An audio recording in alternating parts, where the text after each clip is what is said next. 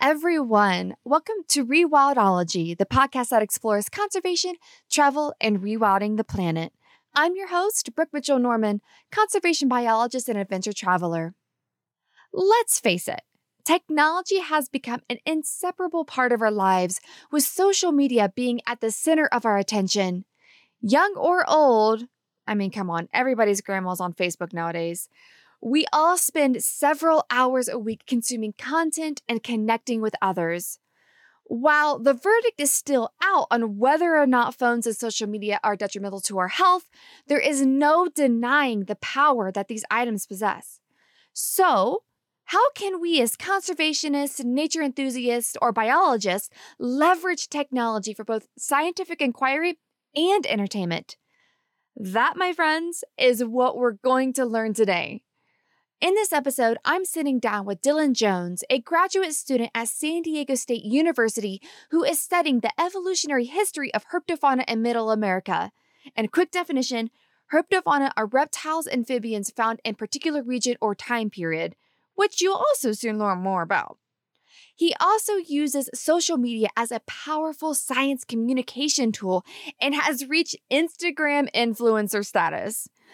Dylan and I obviously connected online after I found his engaging videos and decided to reach out and say hi. We've been Insta buddies ever since.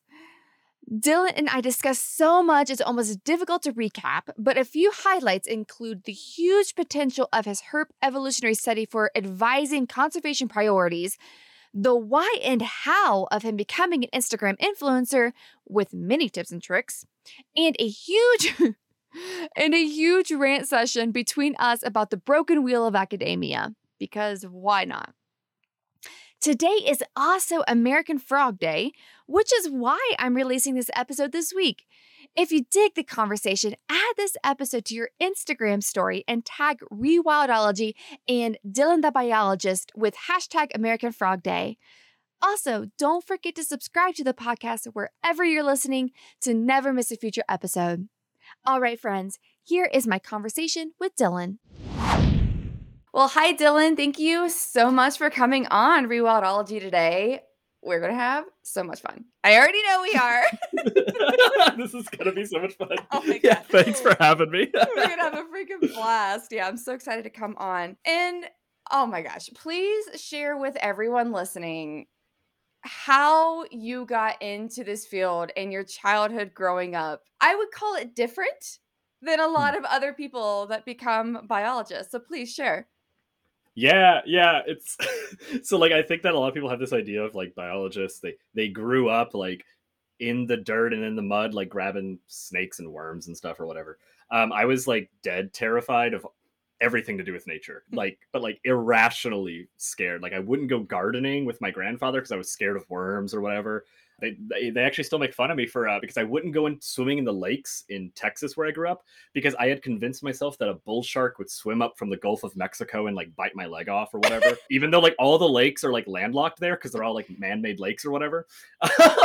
so yeah, I just had this i- incredibly irrational fear of everything nature and it, it, it's weird because i was consuming a lot of nature content like i was always watching like religiously watching animal planet and uh, like discovery or whatever um but then around 15 i like a switch just flipped in my head and it was just no fear at all anymore. Uh, i think i like overcorrected honestly um because yeah i grew up my, my parents had a they had a pet store so i kind of grew up around animals still and then yeah i just started working there right after i got over my fear or whatever and sort of just dove in really deep and i was like wait these are actually really cool. You know i was terrified of them but i knew a lot about them because i don't know i guess it's like watching horror movies even if you're scared to death of horror movies because it's like I, I don't know i like to be scared. So yeah i just got really deep into it and you know the the cascade of events the little stepping stones that led me into keeping animals in you know terrariums or whatever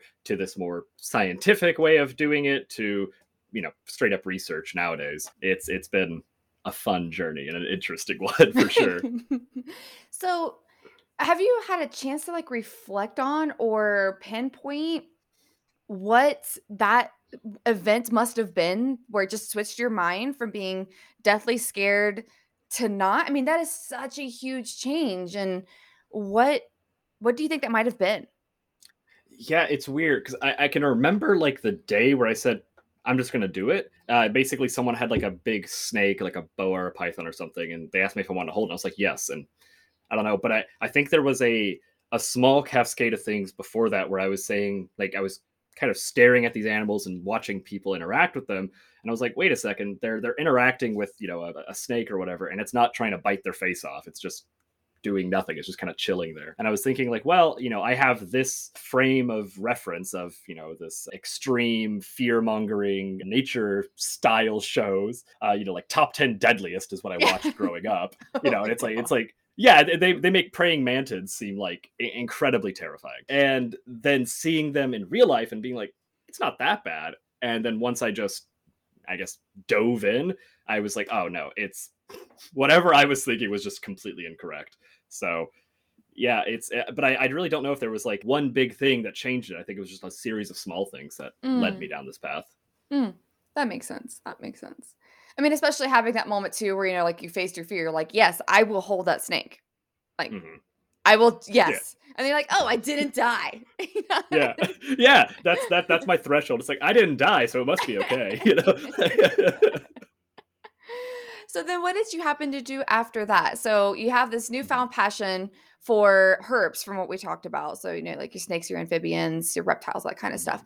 Um, so then what did you end up doing after that? Yeah, so I started like I mentioned I started like working in my family's pet store and eventually I was like managing the entire reptile section or the entire I guess creepy crawly section because we tarantulas and everything chucked into there. But it was it was really interesting because like at our at our height, I think I think I noted we had over 200 herps and little critters and stuff just caring for them. So I got really into like the husbandry and captive care aspect of things for a, for a good while.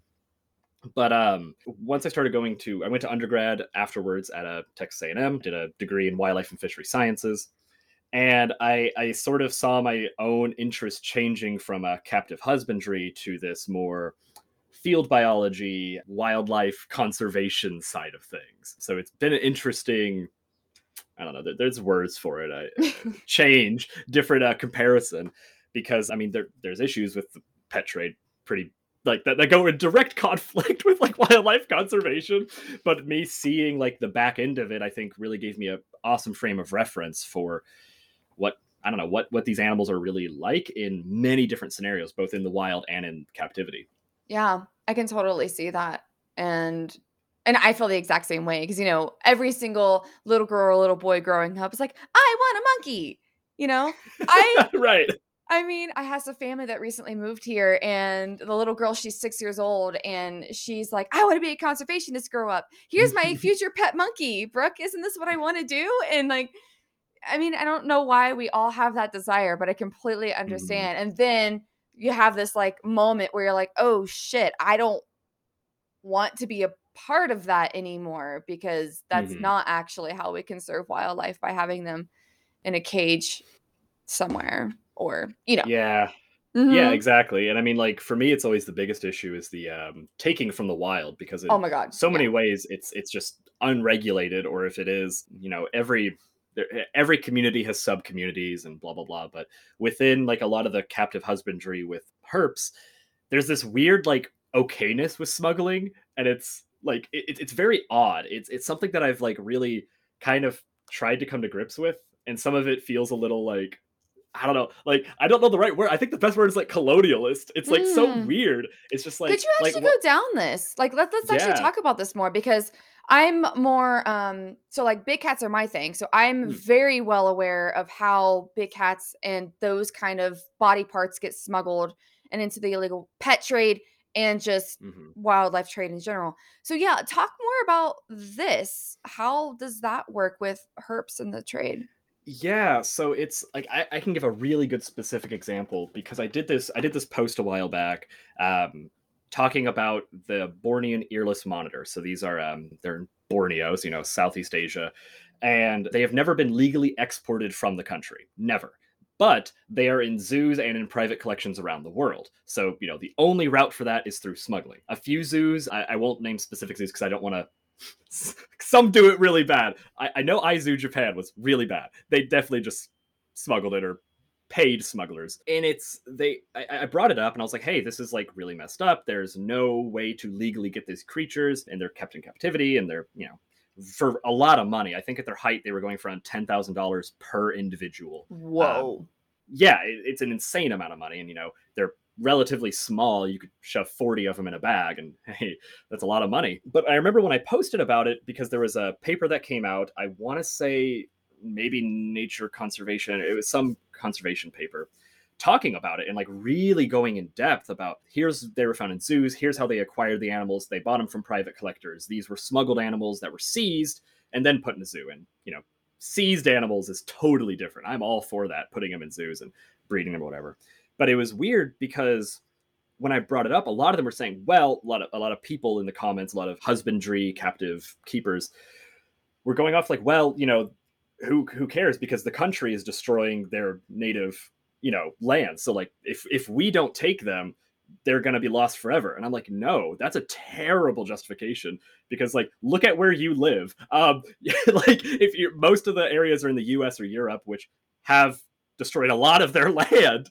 So it's like so that does that give them a right to come in and like take our wolves or you know take our moose? Or you know it's like it, it's such a bad argument and it's just this ideology that we are better because we're like a western society so that we can take these animals illegally instead of like actually helping the countries where they like where these animals live and helping them do conservation efforts. Because a lot of them were saying like oh we're going to take them and captive breed them for conservation which i hate that argument because there has yet to be a aside from zoos there has not been like a pet like private individual captive husbandry within reptiles and amphibians that was bred for conservation where it actually worked. It has never happened. Every time someone gives me an example, it's a zoo that does it, not a private individual.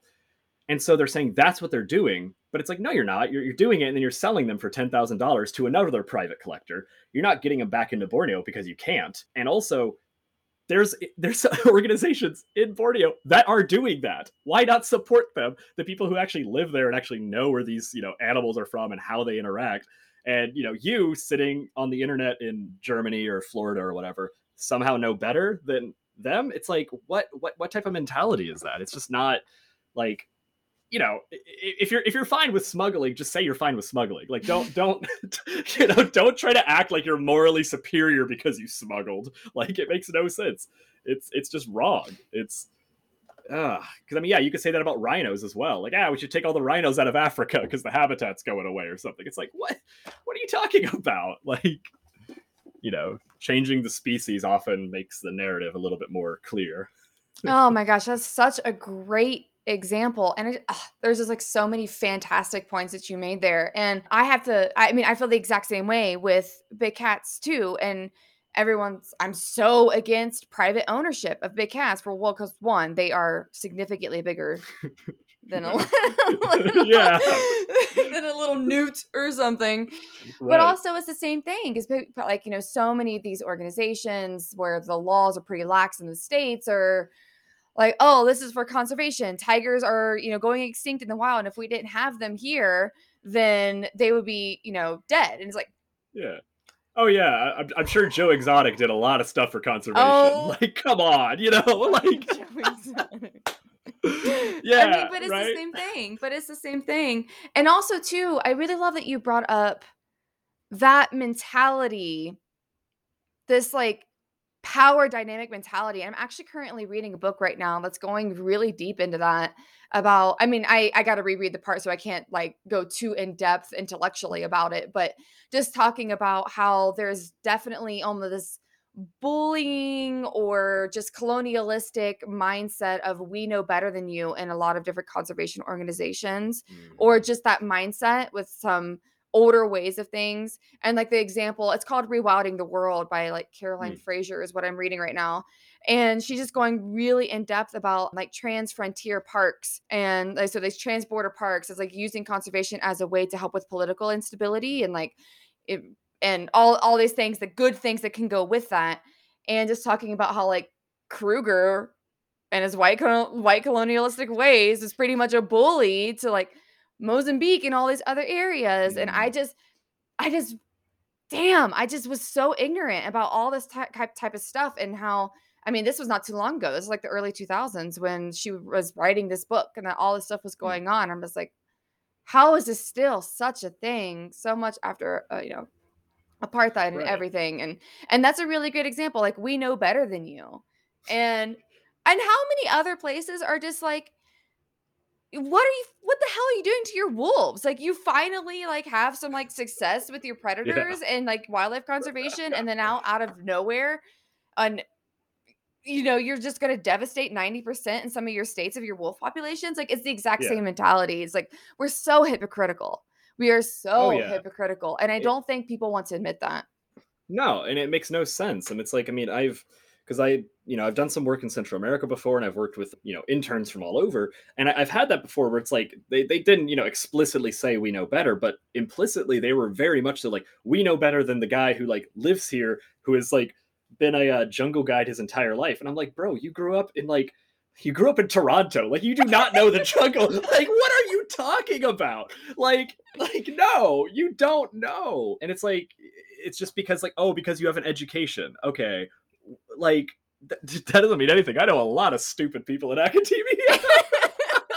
like yeah, it doesn't it doesn't do any good. Um it's just like you, you can learn from everyone and the people who like actually know their areas, know their like the, the place where they grew up, they know it really well. And just because their knowledge is informal doesn't make it wrong.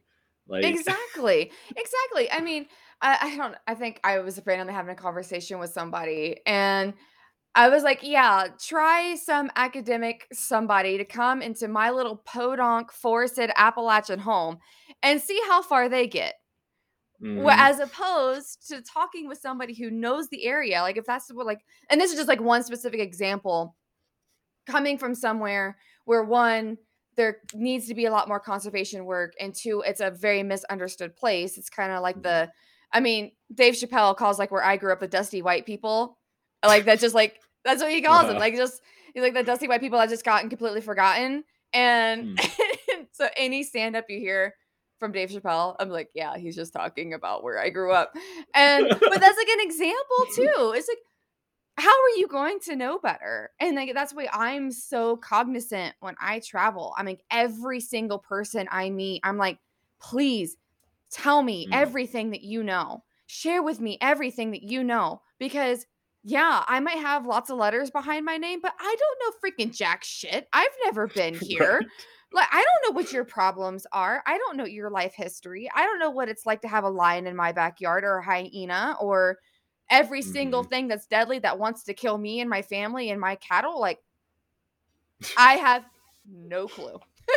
yeah exactly it's about listening at the end of the day like that that's all it is and it's like yeah I, it, it's something i've just never really understood because it's like like i go to a new spot i don't know anything about it. Like like it, it, but it's this it's this weird mentality that i don't really know where it comes from of like superiority over other areas and other people. Like like it's just it's just a it's an odd mentality that is really pervasive in the sciences. I mean, you hear about like parachute science quite a bit, where people just go into an area, do all the research, and then publish it just for themselves, not giving any like anything of benefit to the people who actually live there. And it's just like you're not you're not helping the area. Like you really care about conservation. You really care about conservation in this area. You need to do more than like just add publications for your CV. You need to help support the area more and more. And that doesn't mean by doing more research and setting up like trips for yourself. That means like actually engaging with the community. That means actually like like working together to take their knowledge and your specific knowledge of like how to I don't know like like yeah they have knowledge of the area they know where to find the animals they know how to like track and like you may know how to how to publish a paper and do like weird statistics that no one really knows what they really mean but like like it's everyone can bring something to the table but it's this mentality of no i have to bring everything to the table and that's just so wrong Right. And and yeah, that's ah, it's just such another great example because when I was in Nepal and I released my coexisting with giants series, I sat down with a lot of people where that was their exact feeling. They're like, we don't want to talk to a whole bunch of people that come here for that exact reason. They're like, okay, so you can come in and I'm going to waste my time talking to you. You are going to get all the accolades and whatever, and then you're going to leave. And then also Mhm. another one of my really good friends who he has his PhD um and he's an incredible guy, an incredible guy. And he just talks about how much academia is broken in that sense, Mhm. where there's this constant pressure to publish for various reasons. And he's like, it's like the whole thing needs to change. Like the Mhm. whole like for-profit model on publishing science that should be open access Yeah. into like the way that schools get funding for like the research that their people are doing and i mean it's, it's a whole cascade of things yeah i don't know how we tackle that Right. one but it, it's so much of this has been brought to my attention because i did not go down that route i was really Mm. thought that i was going to be go down, go down like a phd route too and then i found other ways to help and i was like i like this better and then the more I, and then the more I learn and talk with people who are like in the trenches of academia, they're like, it's so broken, but I don't know what the hell to do. Like, Mhm.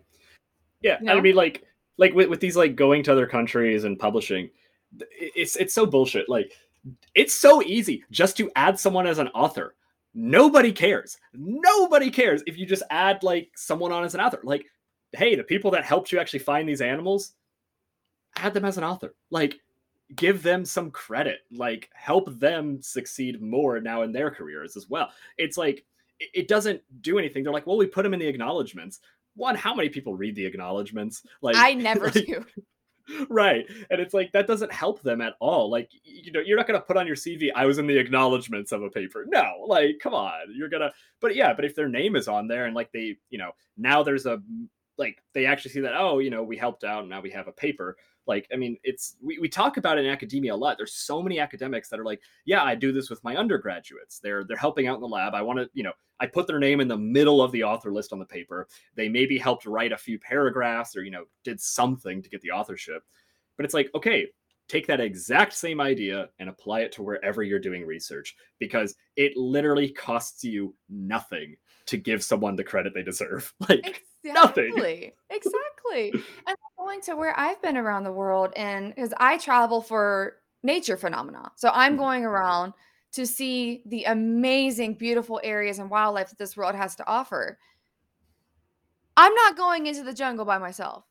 Mhm. I don't know what the hell I'm doing. Like, there's always somebody who's a local who knows an insane amount more. I mean, people, how do you think BBC gets their footage? Mm. It's not these cameramen that are just coming in and getting this insane stuff. There are local people on the ground that are taking them to these places because they know the wildlife phenomena so Mhm. well that that is what's that's actually what's going on. right you know? right yeah and it's like i think uh, i think it's monday here is um i forget the right the right name that they're using. I think it's i think it's going to be indigenous peoples day because it's also columbus day and it's like ah, ha, ha, like got him um but it's like uh, god because I'm, I'm preparing a few posts about it but i think that the statistic is like 80% of conservation land is managed in some way by indigenous people. Like it's like so hey you know maybe you should include them because uh the place you want to save they really want to save it too. Yeah, it's But- their home. Yeah exactly. It's like you know why wouldn't you want to save their home? And it's like like that's that, that's actually a great point because if you see it as like this is their home people start to understand that a little bit better instead of like this is just land that people happen to live on. No it's like people want to save their home. Like work with them to save their home. If you come into their home and say hey you're you're living wrong in your own home like no one's gonna listen to you. If some dude broke into your back door and said, "Yo, you're you're you're like you're salting your eggs wrong," like no, no, no, everyone's gonna they're gonna you're gonna kick him out because they're like this guy's an asshole. Like it's the exact same mentality. It- It's Mhm. and it's like most of it doesn't have to be so complicated. That that's what I don't. But for some reason, for a lot, it is. But I, I think a lot of it is really implicit. I really don't think a lot of it is like we're intentionally going into an Oh, area absolutely. you know right but it's like yeah there, there's just a lot of implicit bias and a lot of ways that we are trained and also just not being aware that of how your actions are impacting these you know these people in these ways so And I hope to, because I'm almost every single person our age that is a scientist in some way, shape, or form. I'm starting to hear this exact same sentiment Like I don't mm-hmm. know. Well, granted, that might be biased because I don't like to deal with assholes, and so I just kind of like just don't deal with them. So this might be a slight bias because I just don't talk to those people. But I mean, I'm getting that from everybody. You know, mm-hmm. no matter what right. they do, no matter what their role is in conservation. I think that now that our generation is getting to a point now where we're seeing this stuff, and it might be because we are so connected. You know, I t- chat with my friends all the time now in Nepal that are like my age, and we connected really well. And so, like, that's a different conservation level. You know what I mean? Like, because that that's a different connection when mm-hmm. you're connecting so well with other people that are your age, and you're actually seeing it from their point of view and their perspective. And so, I mean, and I don't know what to do about this. I mean, it's not like all old white men are bad people. That's not it at all. It's just right. that it's mostly that demographic that is in these higher positions that are dictating stuff. And again, I mean, I because I feel like a lot of like just that demographic has gotten a really bad rep recently. And there are still good people doing good things. It's just yeah, I I don't know what it's going to take and it's so hard for, you know, our generation to get like a tenure professor position to start mm-hmm. to mix in new ideas and new ways right. of doing things.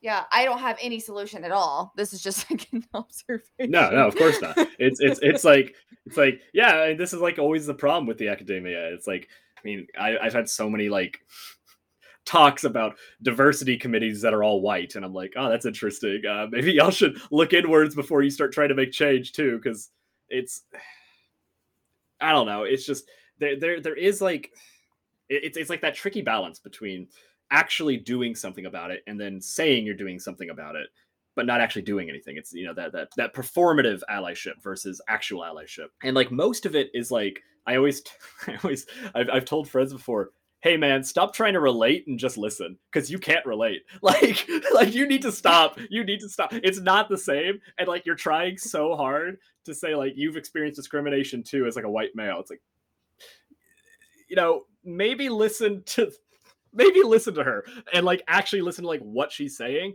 and then it because it's not the same. It, it's not the same. And it, yeah but it, it's like what you were saying. You were, you were talking to, we, we now live in a more connected society. We actually can talk to people from a diverse background very easily. I mean we are all two clicks away from someone on the other side of the uh, world. It's it's honestly incredible. But yeah there's this saying you want to do something saying you support it and like you know I, I firmly believe they do support it but they're not actively making efforts to change and instead they're trying to be watchdogs and performing about how great they are. But no it's just like hey support it be chill about it and like make sure that you are doing the best that you can do um instead of you know crying from the top of the ivory tower about how bad it is down there like like look how bad it is for them over there and you know yep yeah, but I don't want to go over there. No, no, no. Oh God, no, it's bad over there. like, I just still want to go home to my five hundred thousand dollar home and in my Mercedes, and I don't want to give that up. Right, right, right. Right. Yeah, yeah. I mean, even just today, my friend Indrajit from India. I, have a WhatsApp from him currently on my phone. He just told me that India is opening back up. And he's like, oh. November 15th, you can start bringing your clients back. Like, let's go see some tigers, you know? Like, Oh, like, cool. That's how connected we are And now. Like, yeah. My friend Indrajit, and he's just like, "We're open, November fifteenth. like, it's, it's awesome. yeah, it, it's so cool. It, it's it's so cool. Like, it, I really appreciate this interconnectedness. I mean, of course, there's like the bad parts of this social media landscape that we have, blah blah blah, misinformation, et cetera, et cetera. But there's a lot of good that comes from it. Mm-hmm. I mean mm-hmm. I mean, just just in terms of like accessing science, like I don't have to go to a library, pull out an index card, and like try to find it on a shelf, and then open it up and you know write down my notes. It's just three button clicks, hoping my proxy for my university works, and then I have I have the research. Yeah, yeah, and as yeah. and also too as this like open access concept becomes more the norm which I feel like it's definitely starting because now me be, me being a scientist but no longer being with an organization, I no longer have access to 75 80% of the papers out there and it Mhm. pisses me off. I've gone Oh, on yeah. so many rants because there's like I mean even for this show like there's a lot of episodes that I really want to do and put together but Mhm. since I know how to do proper research I don't feel like I'll be able to actually do those episodes until I have access to way more peer review papers Mhm. and it's just the irony Right. Oh, I mean, like the the whole like academic publishing thing is complete horseshit. Like, I mean, like I am tied to a university. I am like I do biology at a California State University university. I do not have access to nature. Like like I have to go through like friends or email the author or just use Sci-Hub or something to like get access to like one of the biggest journals for my field because it's too expensive. And I think there's some stuff about making a statement like yeah, we don't really want to support a journal that costs twelve thousand dollars to publish in, like that we then have to pay access for. Like, exactly. God, Exactly. I mean, I- I'll like I, I see this awesome headline like I really need to read that paper. It's like a brand new finding or something or an area that I'm really interested in, whether it's like geographic or just like a science area. Hmm. And I like click on it and it's like rent it for a 48 hour access for like 60 bucks. And I'm just like, fuck you. right? it's it's just absolutely bonkers to me, and it's like, and it's like people are always like, oh, well, they must have to do a lot, you know, like they must have to pay for a lot. No, they don't. They have their their profit margin is like two to three times higher than traditional magazines whose sole goal is to make money. Like, and then what? Oh yeah, they're paying their volunteer editors. Oh wait, are, are they paying to publish? No, no, no. We're paying to publish. Mhm. Like, and it's like, oh, then then we're paying to access the things that we published. Like, it's it's. I mean, you you hear stories like somewhat often of someone paying to publish in a journal and then they cannot access their own publication because their university doesn't have the access to that journal or whatever. It's like, what is this? Gross. That's why I Yeah, just and- I hope we just keep like pushing this open access form. Mhm. Like this Yeah. should be open access. Everyone should Right. have access to knowledge. Yeah, and there's there's like other publishers that are like like okay, I understand like hey, if you're if you're having this volunteer basis, you're running on tight profit margins, blah blah blah. You, I mean, yeah, they have to pay for the journals, they have to pay for the upkeep of the servers. You know, they have to of course pay someone who's running this stuff. I'm all for that. Like I understand that. But uh, when you're making billions of dollars in profit, like not an exaggeration, it's billions every year. Thanks, Wiley. It, doesn't make sense. And then you see these open access things like the the Pensoft open access publishing ecosystem. Theirs are like you know i think uh, because i've published a couple things in there some smaller like notes and they were like 200 bucks to publish and it's open access. I'm like oh yeah i feel okay with that. I can easily find that funding but it's like i want to publish open access in something like evolution or nature. Thousands and thousands and thousands of dollars. Like i have to write a grant that's like almost more than my salary? No no come on no i'm not just to get the paper No. out there. yeah it's a broken system it is. It is. But the more conversations we have about it though, and the more that people get aware of it, hopefully it just, you know, stems more need for change. right You're like, we this this is broken. This is so broken. Why can someone who's a trained biologist, aka me, have no access? And even you, because your school doesn't have the Mhm. correct partnership with these journals, then you can't even Uh-huh. uh, access stuff for your right knowledge and what you're doing. Speaking of, now that we just like bitched about academia for like half an hour, you're actually doing some really, really cool stuff. Some stuff that like, well, one, I have not had anyone on the podcast chat about, uh, chat about, so I'm really excited to get into this. But if you wouldn't mind, just just start just start sharing with us what exactly you are looking at for your masters right now in San Diego in your grad program. Like what is it that mm-hmm. you are what are the creatures? What's the bigger idea? What's the questions? Let's really start to dive into that. Yeah, yeah. So it's it's interesting. So if, if like I take the title of the work, right, it's a phylogenetic regionalization of Middle American herpetofauna, which is just literally nothing but jargon, and it makes sense to I think only me and maybe my advisor, but the you know we're still not 100 percent sure because whatever. But basically, what, I, what I'm trying to do is I'm trying to take all of the herpetofauna, so the reptiles, amphibians within Middle America, which politically is Mexico down to Panama. I extended the borders because I'm like you shouldn't do biological studies based on political boundaries because animals don't care about the border. But uh, basically, trying to infer regions of shared evolutionary history for all of these critters that are out there. I don't actually know how many species I'm working with because the, the, the number keeps changing. I I feel comfortable. My my last time my last like preliminary whatever results was about 1200 species but I, it might expand up to over 2000 if I can just get the data for them. It, it's a stupid amount of data, but but basically, so it's, it's these regions, right? So we we take their evolutionary history, this information about how are species related to one another, how are I don't know the the, the frogs related to these salamanders, right? Um, and then we use that information along with where are these species found throughout this entire massive range to say, hey, there is this pocket in the Yucatan Peninsula that has its own unique little bits of evolutionary history, and then oh, there's this another one right at around the uh, Sierra Madre Occidental that is has its own little unique pocket. So you start to see these little, I mean, they, they look like patches on a map, and I have those patches. I'm trying to make them a little bit better, add in more data to just do it basically. But once we have that, we can start to try and piece together a story of okay, well, why are these patches these patches? Why are these regions a, a region? And there's all these different processes and theories as to why. It's it's a relatively new methodology, so there's a lot of ideas and like guesses, but then there's also a lot of me trying to disentangle a lot of the processes. So this is actually a um, it's sort of a redo of this older project from the 60s through the 80s from uh, Savage, and his whole thing was why do we have the diversity of reptiles and amphibians that we do in Central America? So you know, Central America just basically being the countries.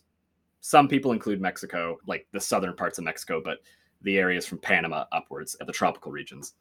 And his whole thing was dispersal or vicariance. So dispersal being they're coming from North America, South America, and they're just meeting up in the middle, basically. Or this vicariance idea where they're they're actually they're already in the area. They're not there's not new species necessarily coming in, but they're just in an area, and then over time they're diversifying, and you know one species becomes many species. And his, conclusion was that yes, there were dispersal events. We know there's dispersal. The Great American Biotic Interchange from things from South America came up north, things from North America came up came down south. But there was a lot of vicariance as well. There was a lot of that speciation once those dispersal events happened. And that's a potential thing. There's like a whole bunch of theories as to how that could have happened, blah, blah, blah. But that study was done decades ago and has been sort of a, a really landmark case for biogeography, this, this study of where are species found and why. But it hasn't really been updated so and there was some you know back then the data wasn't near as good as what we have today. It's was he was using largely genera level instead of species level trends. It was i mean at the end of the day yes he's incorporating information from from mountain ranges and climate and other systems like i think he included trees as well. But he's essentially saying drawing lines on a map almost by hand using a lot of data but it's like eh, I think this is what I think we can consider this a region. This makes sense based on this.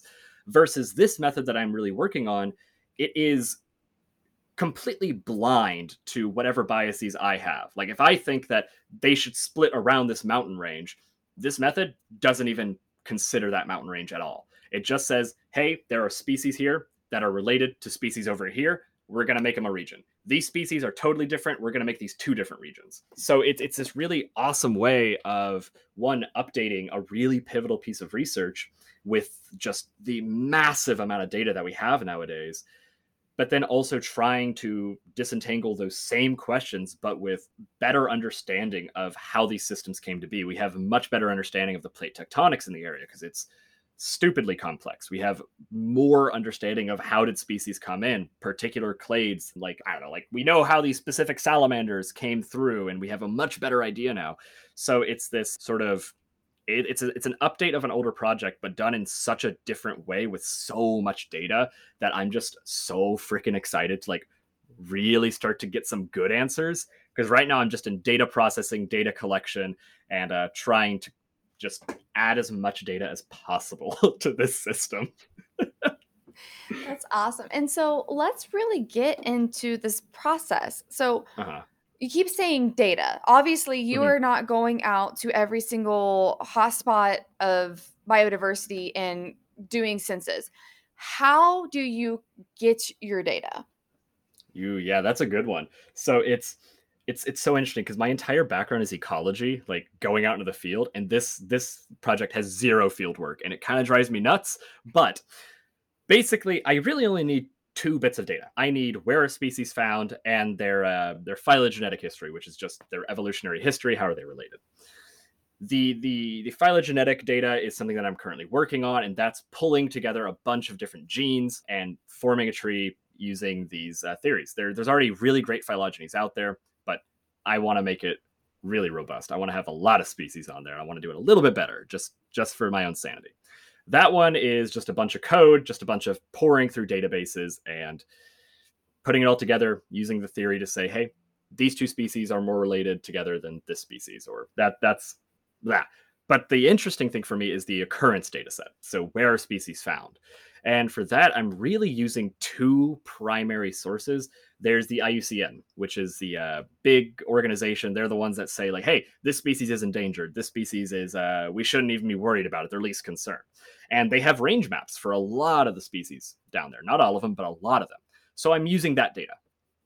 But they don't always have data for all species or their their range maps are very very old. And i mean i have range maps in there from 2004 mm. uh, so almost 20 more years of collecting data collecting information on where these species are found.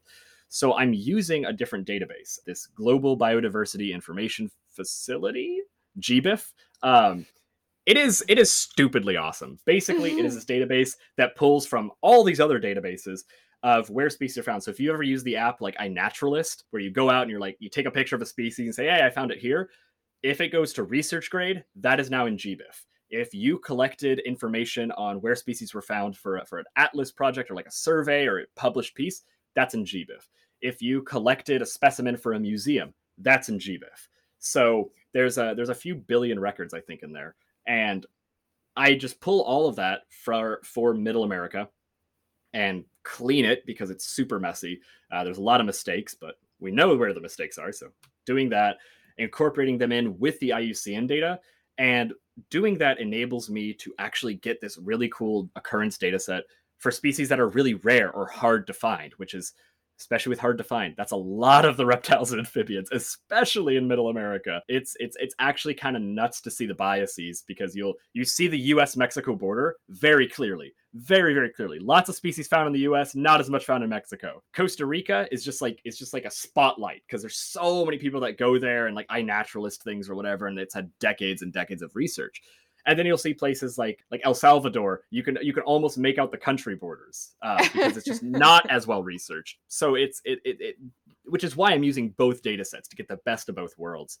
Um, but yeah, so it's it's basically using a data set that starts out with I think I have three or I think it's three or four million rows just we found a species, we found a species, we found a species, we found a species. Cleaning that up, making it something I can actually use, and then combining it with thousands of shape files from the IUCN, plotting them on a map, and then, I mean, getting in the nitty gritty of the actual method, I like divide the map into thousands of tiny little squares, and then for every little square, I'm like, oh, what species are found in this tiny square? And then I like, okay, now look at the square next to it.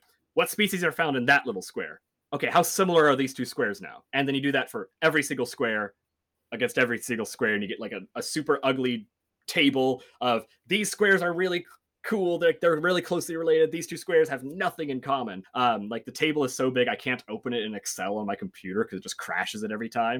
it's just one of those like I have it in R. I do all my stuff in R, and I just like it's just like it exists, but I can't exactly see the little nuances of it. at the end of the day, it's just it's just a giant cell that has like values from zero to one. So it I mean, yeah. What am I going to see? Species or a grid cell 362 is 0.74 per, you know, similar to grid cell 3209. Like ah, it doesn't matter, but then you do all the analyses and processing to cluster all these bits of data together to form these they're called phyloregions, phylogenetic regions. And it's so cool. But gosh, I, I don't know where the rabbit hole started, but I know I went down it. So you you went down it just like I hoped you would. Um, you explained so much, which is wonderful. So, I guess now, how is this applicable? Meaning, like, mm-hmm. so at the end of the day, you have this. Okay, let, let me actually mm-hmm. reverse. Mm-hmm. We're not even going to get to that part yet because my next cool. question is going to be before it. What is like what is going to be the answer? So you know you are defending your thesis. You have this thing that you've written. What is it that you hope to find? And have you already found things? So like so like what is the this is mm-hmm. the answers that i'm trying to find for this right. set of questions. Yeah yeah. So the once once we have these regions right that's just really the first step which is you know, the first step has like 75 sub steps, but the first step. Um, then we will take those regions and try to figure out okay well the the why are these regions? And there's a lot of processes that could happen. So there's this idea of endemism right? That there's uh, there's actually different types of endemism where endemism is like something is restricted to a certain range but nowadays, there's this idea that there's this thing called paleoendemism and neoendemism, right? There's this new version of endemism where these species are endemic because they just they're they're very recently evolved. Uh, that's that's not great terminology. They they recently speciated. Um, so now they they just haven't had like the time the the time over you know thousands and thousands of millions of years to spread out. Versus this paleoendemism, which is the one I'm actually really interested in, where this species or these groups of species may have been widespread, but with changing climates, with uh, with different, with even plate tectonics, because this is the scale of time we're talking about. Their ranges just got so so constrained, and now they are these almost u- very unique clades that are a little bit different than everything else. And these are often like found at the tops of mountaintops. Um, there's a lot of salamanders in my data set that you find just on mountaintops throughout the uh, the Sierra Madres, and it's really interesting. So those have different effects. Some of them split regions, some of them can make regions kind of form together. They muddy the water. And that's like the deep dive on like one of the processes, but there's also things like how speciation occurred. Did it occur sympatrically where things are speciating within one area, or did it occur like allopatrically in different areas. Like the classic example is going around a mountain, and now it's like species A is on the west side and species B is on the east side. There's processes just like dispersal ability. How quickly can species disperse? I mean, if you're comparing a salamander that kind of moves slowly, maybe doesn't really leave the log for weeks at a time, compared to something like a bird that is just like, ah, I'm gonna, you know, go down to Mexico. I'll see you in Canada in a couple months. Like it's you know, it, it, drastically changes how these regions can really uh, de- delineate from each other. So, I'm, I'm trying to basically look at all of those in concert together and try to see, hey, what what are we what what is going on here? Why are we seeing these regions? So it's basically a series of tests to figure that out.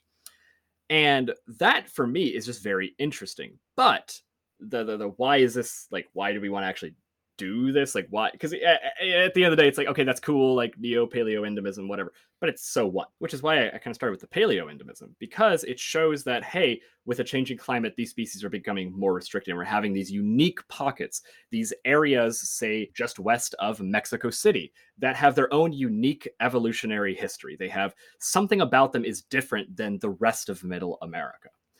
And whenever we are trying to actually make uh, conservation goals, for example. We, we've often thought about conservation is about saving just threatened species, which, yes, it should be, of course, like save the species that are most in peril. But not all species are equivalent, right?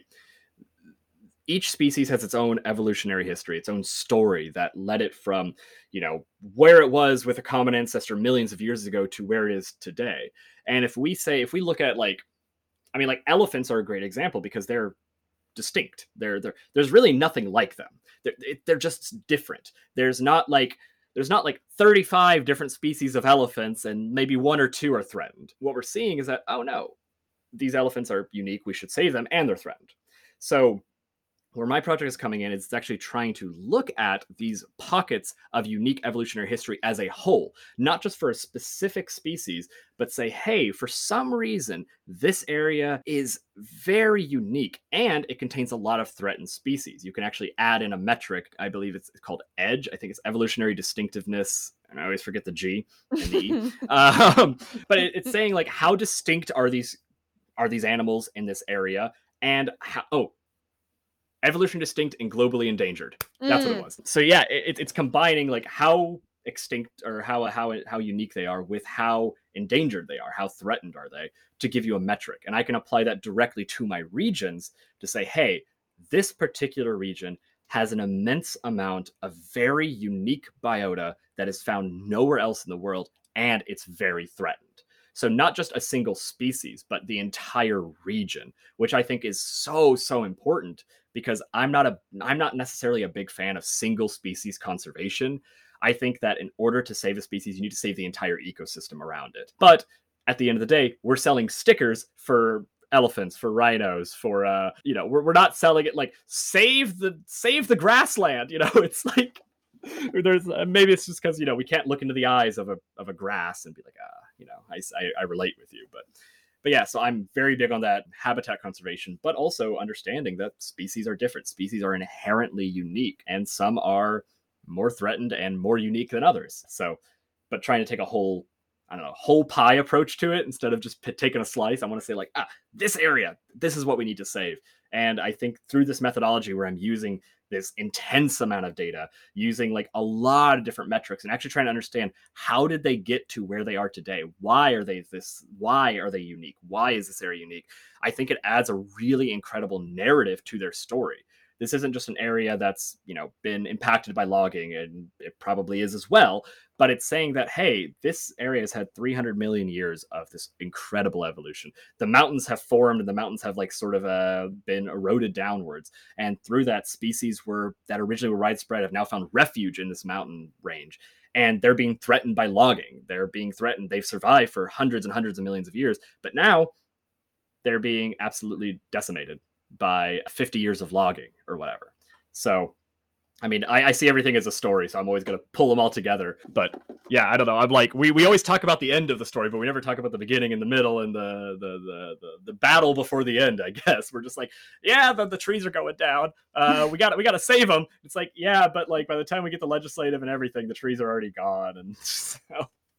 No, that's great. That's great. So it sounds like what you really hope to do is pretty much use this as at least uh, tell me if i'm interpreting this correctly mm. is once you get your data points take this to some sort of conservation body that can make change and be like look you have to mm-hmm. do whatever you can to protect this area we have to make new conservation plans that both mm-hmm. benefit communities there and the wildlife and these are the areas we need to focus on is that what you're hoping to do yeah yeah, that that's a big part of it. And also the thing that I think is often forgotten with science in general is that when you're doing a project, even if you are not collecting the data yourself, you are collecting data together. You're pulling it together into this source. You're making something useful.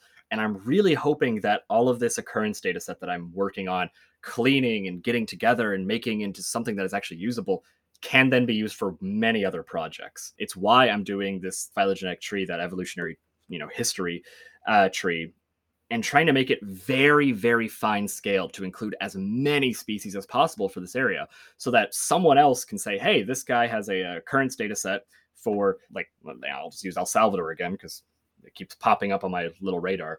But, um, yeah, it's like El Salvador data set. Well, he has the occurrence data set. He has all this data where the species are found and it's like really curated. It's very cleaned up. It's combining data from all these sources. And he has this this data that I can use to show the evolutionary history of the area.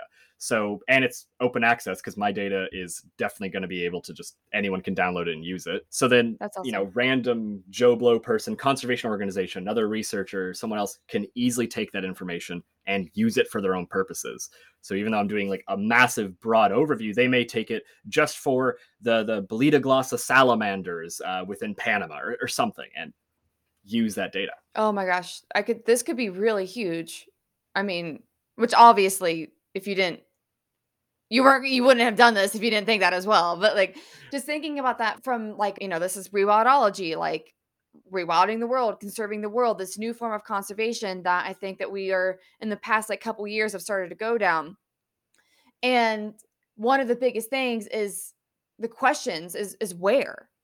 Mm. Where? How? Who?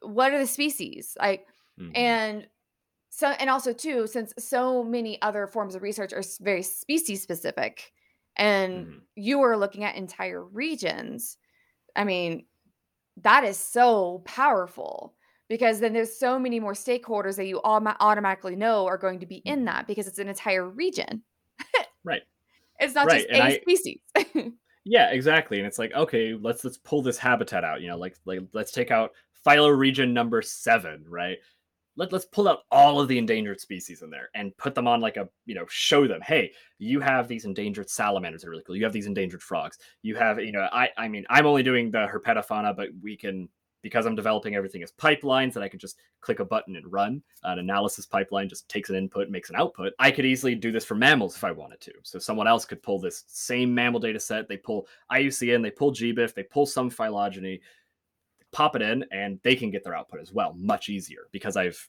trying to make it easier for them. So now you can say, hey, this region, this particular area, it's not just, hey, we want to save we want to save a jaguar. Okay, well, where where throughout the entire range of jaguars do we want to save?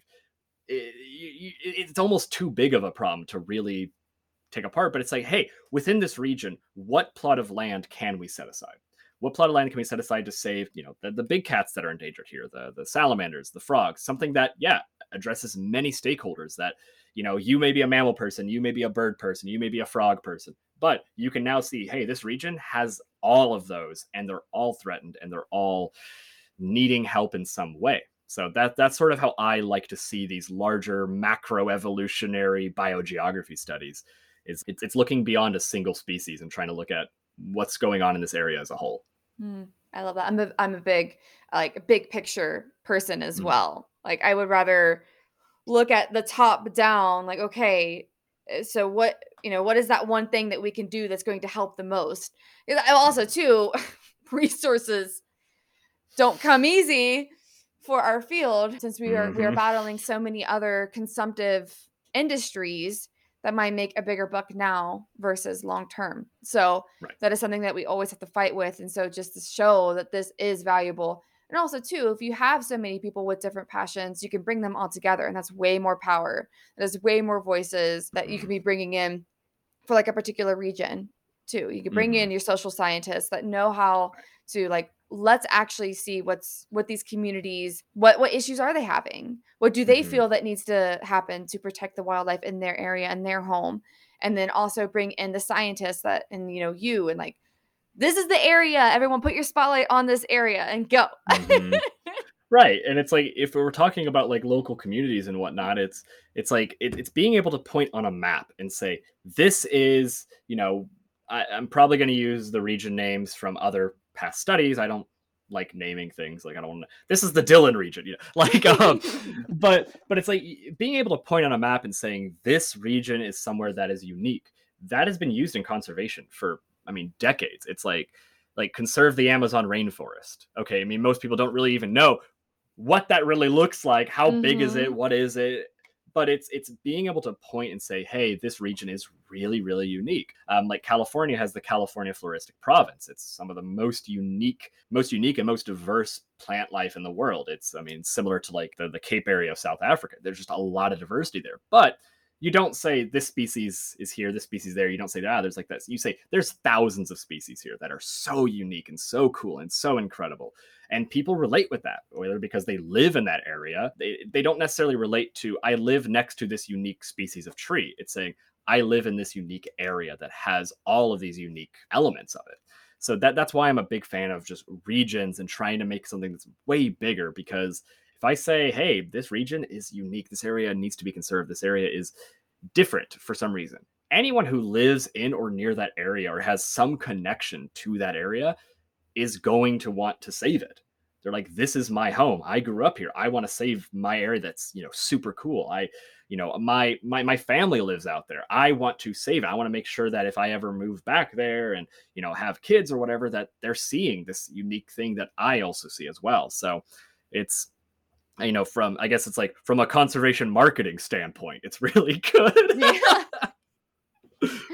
hey we need those stories and that that's a really mm. good one too i mean i feel the exact same way of like you know where i travel and the places that i go to it's like i want i want to bring people there as well and already like in, in my lifetime i've seen lots of changes too and so mm-hmm. it's like how can we stop the change and help people too. It's like there's like two dynamics to it, and at least right. having a direction. I mean, it's really easy to get overwhelmed. Oh, yeah. It's so easy to be overwhelmed. And so, but at least if there's a heading, then it's like, okay, at least we have a spot. we can start right. here. and so, where did the idea for this come from? Oh, it's so weird. So I was I was in Belize at the time. I, I was living there for about six months or so, uh, looking for grad programs back in the states. And you know, I connected with my current advisor, Tod Reeder, here at uh, San Diego State, and he just said, "Hey, I'm interested in this method, this phylo regionalization method." That, that was literally it. He just said, I, "I've thought about it. Here's a paper." Uh, he sent it to me, and I, what what I love so much about him as an advisor is that he just gave me freedom. He just said, "You mm. know, I will help you. I'll help you, but it's your project. And you know, I literally could have chosen anywhere in the world. I could have chosen any group. It, it would it would have been herps. We're, we're, we're a herp yeah. lab. We, we're, we're, you know, it's like it's always reptiles and amphibians, but but it's it sort of snowballed into this idea of like, well, what data can I get? What what information is available, and what area am I personally invested in? I've most of my work has been in Central America at some point, so that's where I want to study. Then I was like, well, I want to I want to make it bigger. I want to do Middle America, you know, including the, the the um, parts of the American Southwest, the desert, the arid regions of Mexico, because I think that's a little bit more interesting. Everyone else is really focused on just the tropics. I'm like, but there's this incredible like transition area from tropical jungle to desert. Like that is so cool to me, and that has like influence on all of these species. So I was like, I'm gonna add that in. And then it was, you know, well, what species do I want to do? Because I could have done it with maybe just the frogs, like just, um, you know, just uh, hylids or, you know, just like tree frogs or whatever. I was like, ah, you know what? I'm just going to add them all because why not? the data is available, the data is there, and worst comes to worst, I can scale it back. It's much easier to scale back than to scale up. Mm-hmm. So I figured start with the most, and I think that actually worked out in my favor because now it's really interesting. We can like split it, like look at how are the reptiles different than the amphibians? How did the how did the salamanders diversify or have these regions different than the frogs? So you can start subsetting the data into really cool little groups you know it's like i had to stop myself and be like ah let me just chuck in mammals let me chuck in some birds as well you know screw it see what happens. It's you know it's so easy to make the projects bigger and bigger and bigger so that, that that's sort of where the idea came from was like just an initial seed of here's a cool method. And then i started looking into the, the theory behind it. And I, I love theory. I think it's so fascinating. I think it tells the best stories. And just sort of fell in love with the methodology did an area that i love did it with a group of animals that i love. So it was just a, a combining of multiple passions that led to this project. Good. Because it's going to take passion to get to the finish line that's for sure. Uh-huh. So when do you think you are going to be done? When is your anticipated graduation or thesis writing yeah. or when when do you think? Yeah. That's that's a good question. I'm still trying to figure that one out. I'm I'm, I'm tentatively planning for the spring of this coming spring. Uh, the, the, spring of 2022. Um, I, I, I, lost a year. I mean, we all did. Oh, I, I don't even know what happened. So yeah, I'm like, I'm like, maybe it'll be over the summer. Maybe I'll just, you know, vagabond for a bit and finish it up in the fall whenever I want to. And so I, I'm not, I'm not gonna beat myself up over it. I'd rather just have something that's really, really good quality. Um, right. Which, I mean, even if I I mean, even where I'm at now, I'm very happy with the results so far. Um, mm. Um, so it's just it's it's more so where do I want to find my stopping point? Where do I want to say this is good enough? The good enough is hard for me because I yeah, want to be better. yeah, I, I could totally know that feeling the exact same way. So so let's switch here. So mm-hmm. I would include you as an Instagram influencer. You have intentionally built a brand online for mm. at least to me for the purpose of educating and you know, sharing biology stuff and also connecting on mm-hmm. a different level with people who might be in a similar situation. So, let's really dive deep into that. And I guess the first question I have to ask is why? Why did you decide to do that? Yeah, so that that's a good one because I was um yeah, so I, I started it very intentionally. You know, it's changed over the years, but basically I was on a camping trip, uh, a solo trip, which always the best things in my life happen on solo trips. and I was just like, you know what? I would really love to show sort of what it means to like do biology, do science, do research, but also talk about and educate it in a more modern way. I, I was just realizing that a lot of the education was stuff that like I was seeing in nature documentaries from like the 80s. Like it, it, was the same type of stuff over and over and over again. It's you know, species A lives here, species A gets big, species A weighs this much, eats this, and it's just like okay, that's cool, but like there, there's no story, there, there's nothing like engaging with it. It's just it's an encyclopedia, and I wanted to educate based on stories, but also talk about issues in a more modern light. Um, I really think conservation has been stuck in the 60s and 70s for forever now. And you know no matter what it's we're still doing the same things for conservation. We're still focusing on single species. And i don't know. I, I wanted to bring up issues in a more nuanced way because there's a lot of really cool really freaking cool conservation oh god like moral quandaries and ethics mm. and like mm. should we save this species or like are there species we should just let go extinct or you know like i wanted to like talk about these questions so that that's why i started this science communication account is that one showing the background but also talking about things in a more modern or nuanced light yeah mm.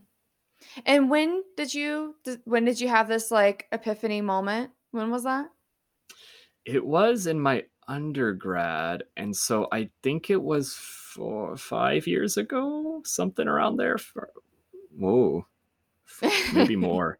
Gosh, I always forget. There's like a, I'm like I'm like how long have I been in grad school? I'm like this is my third year, and then I was like oh shit, and I took six months off, and then okay, okay. So yeah, it, has been it's been at least five years, at mm. least five years. Nice, yeah. and takes a lot to build anything. So, mm-hmm. what strategy did you decide at least I mean I'm sure it changed over time as you got into mm-hmm. it but you're like okay epiphany moment I want to do this. So then how mm-hmm. did you actually start to go down this path in building your platform? Yeah and it, it definitely has changed. It, it's changed so often. So I, I had a lot of growth really quickly early on and my, my content was basically just a picture of an animal. I was getting into wildlife photography at the time so i was taking pictures of the animals and then using the caption to like explain some concept. Usually it was something that i was trying to learn more about myself and that that's what i did for a few years and i was posting like two to three times a week at, at best. But you know growth slowed the the social media changes all the time and i was struggling with this this idea of the, taking the pictures because it's just i mean i'm always taking pictures of reptiles and amphibians. When it's winter time i can't find anything. So it would just be like this awful like you know i definitely had so many you know I've been doing it for years, but there were times where like I, I didn't post for four months. There were there were times where I, I wasn't consistent with it, and it, basically I just wasn't taking it seriously. Which is like, yeah, I, I wasn't expecting to become an influencer. I was like, I just want to make a cool Instagram account. That, that's how it started. And then um, I did that for a few years, and I was getting more into it. And I was really enjoying, you know, breaking down these concepts and being that educator. But I was sort of over the course of like a year or two, I was losing followers, which is, you know, now I'm fine with it. Then I wasn't. I was like, oh God, I, you know, everyone hates me. But it's because I was inactive and, you know, I wasn't doing things that were really interesting.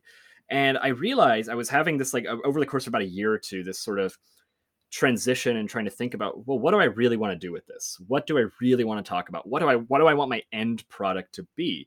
and it's i want to be more than just you know some account that someone goes to reads some cool thing likes it and says like ah neat it's like I actually want to make an impact. I actually want to, I don't know, like engage science, get people into it, get people to actually want to do it more.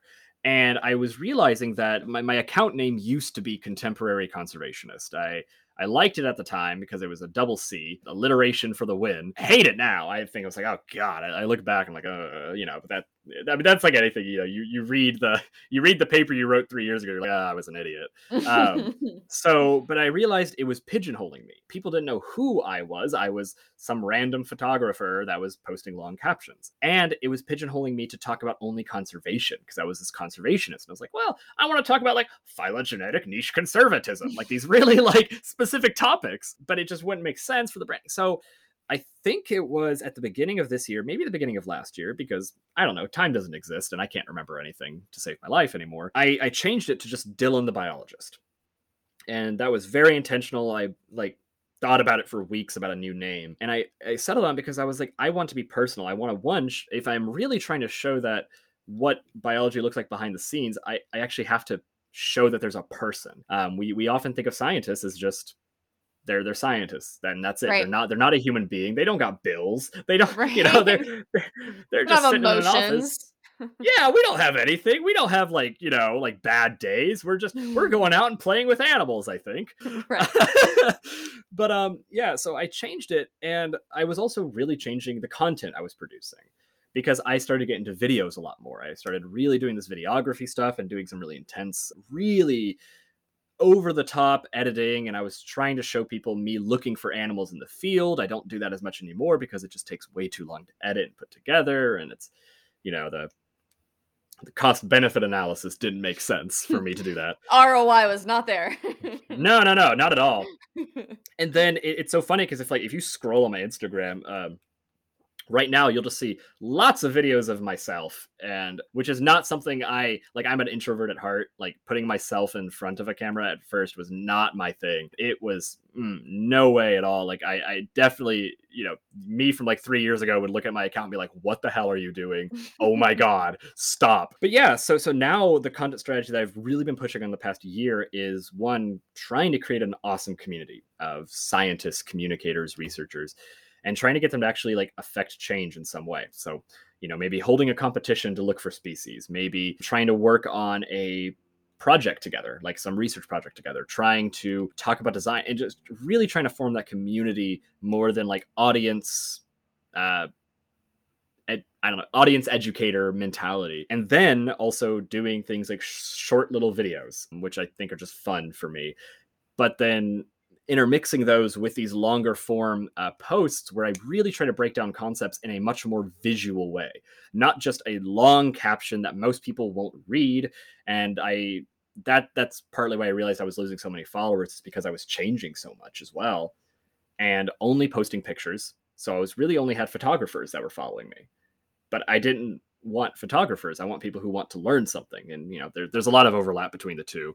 But um, I, I was changing it, and then this past year i've gotten like a lot of growth because i really stuck to my guns and i really was like no no, no i want to do this. I want to be personal. I want to be dylan the biologist not some faceless person. So yeah the, the content basically to sum up the ramble uh the, the content has changed massively. It's it's constantly evolving. I'm constantly looking at what i can do better. How can i change it? How can i connect with more people on a social media platform. But yeah, it started very intentionally and it looks nothing like how it did when it started. And that's that's awesome. That that's exactly what I want. Yeah, it shows that you're growing. You're growing and mm-hmm. evolving as everything changes and you grow. As the mm-hmm. platforms grow and you grow and you're like, what does the community actually need? I mean, you gotta start somewhere. Everybody has to start somewhere. yeah, exactly. exactly. And like your your starting point is always going to be shitty. Like I, I, don't I don't care. Like it's it's always going to be bad, but you have to start. You have mm-hmm. to start, or else you're never going to learn and you're never going to grow. So like, just post the thing. Just post the thing. Who cares? Like.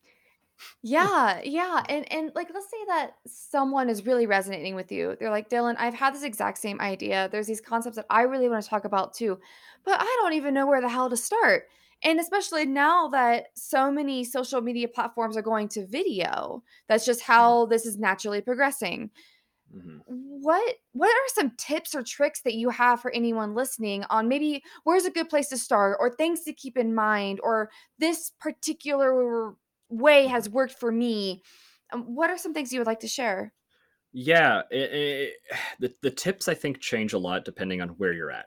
If you haven't started, like if you haven't done anything, if you haven't, you know, made a video or made a carousel post or, you know, wrote and writ, wrote uh, written an interesting long caption before, just just start. Just just do it once and don't worry about it. Like like say I you honestly the the striving for perfection is what will be your undoing because it will never be perfect. No matter what you do, it will never be perfect. So just say I'm going to make an Instagram post at the end of an hour. I will have to post it no matter where it's at. And just do it just, just start somewhere. Don't worry about optimal time to post. Don't worry about how many posts a week can I do. Don't worry about batch creating up 30 content. That I always hear this. Like I want to start I'm going to make like a month worth of content. Don't do that. Don't do that. Just make one. Just start with one. And then once you finish that one, a couple days later start another one. Just just keep doing it. Just keep doing little bitty things. And eventually you'll start to figure out, you know, that that post that took you an hour, maybe three weeks down the line, it'll take you 20 minutes because you just know you understand how to write you understand like how the picture should look you don't you know you you, you understand you're learning. Once you start really getting to this point of like kind of understanding just how to post and also just feeling comfortable with posting that that's a big part. And you know I, I think this applies for anything. If you're doing a caption if you're doing like some you know instagram tiktok short video or whatever just just post something. Then start trying to increase your frequency again ignore the perfection. Just get it out there. Because what i found and because I, am I'm a perfectionist at heart i always want things to be perfect. I want it to look as best as possible. What i found is that when i was trying to chase that perfection for each individual post i would never reach it. And i would get so caught up and i would never post it because it wasn't good enough for me. When i when i forced myself to do like a real i was doing um, a reel a day for when i first started really doing these short videos. It was like one every single day then I got up to two a day, and I was like, I can do two a day because I what I realize is I'm learning with every single post I make, and I'm learning more every single time I post. So uh, the the, the analogy I use is like, well, if if I, if I learn from every single post, I would rather learn ten times a week than three times a week. And it's always little things. It's it's tiny, tiny little things. But now my like baseline for what is an easy post is so much higher than it was, you know, 3 years ago. Like what takes me 20 minutes now versus 20 minutes 3 years ago completely different and it's just because i've learned i've learned all these little things. I've learned you know hey th- this color scheme works really well for me. Um, hey when i'm doing these videos and i need to lip sync or whatever it, it, helps to trim just a little bit off the start of the video which if I, if I try to do that on one post and try to get it all perfect i'd never reach it. So in terms of tricks you know it's get started increase your frequency ignore perfection never try to for it just say good enough. Even if even if you don't like it post it anyways like I, I, will say that again and again even if you don't like it post it anyways. Keep it up and say okay cool. I'll learn for the next one. I'll learn for the next one. There's always going to be a bigger project. There's always going to be a more important topic you can talk about no matter what. This like expecting your first post to be your piece de resistance is a terrible idea because it will not be so that i mean that's really the biggest thing. And also do what's fun for you you know don't don't do what you think you should. Do what you want to do. Stop caring about the perfect like the perfect time to post the optimal hashtag just just do it. Just just post it and have fun. Like you're, you're going to get way more enjoyment and i guarantee you'll make way more content and better content because of it. Oh that's such great. Oh that was so good. And um and two you have a very wide range of types of videos that you put out there. Like mm. it's it's everything from serious to you know like oh my god my dad is doing something stupid to like having like a really like personal moment of something you're experiencing. So where where do you get inspiration for what you put up on your account? Yeah the inspiration thing is always interesting. So you know if we're talking about like the nitty gritty of you know choosing the right audio for the algorithm or whatever honestly, I just look at bigger accounts. I look at accounts that are like content managing, you know, they have 200,000 followers or whatever. And I'm like, well, they're doing something right. I'm not going to spend the time looking up the perfect trending audio that'll be trending next week because that's what they're doing. It's like, I'll take what they're doing. Screw it. You know, one just leaves me up for it's better because it's more like I am given a prompt and then I can adapt that prompt. I don't have the idea of I want to talk about how my how like advisors and professors never respond to emails and then now I need to find the right audio. I, it, it's a backwards way of thinking because you're never going to find the right audio, especially with how things are on this platform now. What I do is is I look for something that gives me some type of template to work off of, and I go from there. Um, because I think it's easier to have like the the general theme, the the template of the video, and then say how can I interject my own experiences into this. So, especially with these short form videos, that's the thing. But if I'm doing something longer form, if I want to break down a topic, usually I'm not looking for a topic. I usually don't. It's just, hey, this paper just came out and I just read it because of happenstance. Let me turn that into a video. Again, I already have a template. I have the paper itself. I'm not saying I need to find a paper that is talking about conservation of salamanders and need to make sure it has a good story that I can adapt into something. I'm just consuming content and looking for cool stories. And that's how the inspiration comes from. Oftentimes it's seeing someone else's post and wanting to take a single element of it. Like I, I saw someone talking about sustainable fashion, right? Just that, hey, sustainable fashion should look like this. And in reality, what we think is sustainable is not. And I was like, cool. Well, I took that and I was like, well, a lot of people misunderstand the idea of reduce, reuse, recycle. And so then that was coming from sustainability, the sustainable fashion. It was mentioned reducing your impact took just the reduce part and turned into a full post. So that's where a lot of the inspiration comes from. It's these little stepping stones. A lot of times it's stuff that I'm trying to learn more about. Like I'm trying to understand a concept called phylogenetic signal a lot better. So there's probably going to be posts about phylogenetic signal so that I can learn them better. So it, it's really trying to to not like have an idea and find the perfect thing. It's about letting the ideas come to you when they feel natural. Always be thinking about how can I turn this random thing that I read into a piece of content? Is that good content? Is that something cool? And if it is, I write it down. So I have just a running list of things that I can talk about. And that that's always worked really well for me. Wow. that's so good because i mean i mean part of this is i i want everyone to hear your amazing advice and part of it is selfish because like i'm so new to this like I'm a conservation biologist, and I was like, mm. I want to create a podcast to share stories like this, share stories like yours. What are the pain? What are the struggles? What do we really go through? And in the process, I had to learn how to become a social media manager, a content designer, mm-hmm. like a, a marketing director, and all these things that I had no idea on how to do. Mm-hmm. I just mm-hmm. like before I just love I love taking pictures and posting them online just because it's fun because I travel to cool places and see cool things. Like that was the mm. extent of right. my thinking of this. But with uh, but with finally having a reason to build something intentionally, that's why I'm just like so grateful just to hear those like this this is what's worked for me and it probably mm-hmm. could work for you and then especially if anyone listening because the more people we have online sharing good quality educational alternative mm-hmm. concepts. Like if people are scrolling through TikTok anyways and maybe there's like one video that actually has some concrete actionable mm-hmm. call to mm-hmm. action in it that's better for the world, just imagine like and if that one video went viral for that person mm-hmm. how many millions of people could possibly be impacted from that one piece of content you know Right. So that that's how I view it as and why I'm so grateful that you were able to come on and chat with me about this because mm-hmm. we need more people putting good stuff out there. We just do. There's so right. much negative stuff. There's so oh, much yeah. bad stuff. So and much. Almost all of our field is. Almost mm-hmm. all the mm-hmm. stuff online is in conservation biology, anything the sciences is just guilt trips out the freaking wazoo. The oh, world is yeah. ending everybody, I mean, might as well dig your grave now because it's not long before the world explodes. You know, that's just like what we're yeah. getting now. Yeah, and it, it, helps. It helps nothing. Like nothing. it doesn't. It doesn't do anything.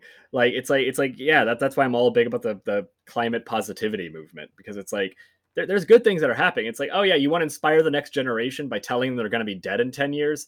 Good luck. Like like you know, it's like what what are you doing with that? And it's yeah, and it's always putting the blame on the individual. And it's like, why? Like you're just gonna make someone feel bad for existing? Like, come on. Like that's it's not gonna help anything.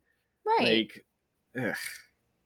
Yeah, and giving like real like I said, like real call to actions. Like what can you actually do? What is something that you can feel mm-hmm. good about? And putting pressures on our, you know, the big mega organizations and corporate organizations that Mhm. I mean, and all, enough people put a pressure on them, and they they start to see a dip in their profits. You best believe they're going to listen, and so it's just getting more voices out there for Mhm. that. I mean, it doesn't matter if someone has a hundred followers or a hundred thousand followers. Like, exactly.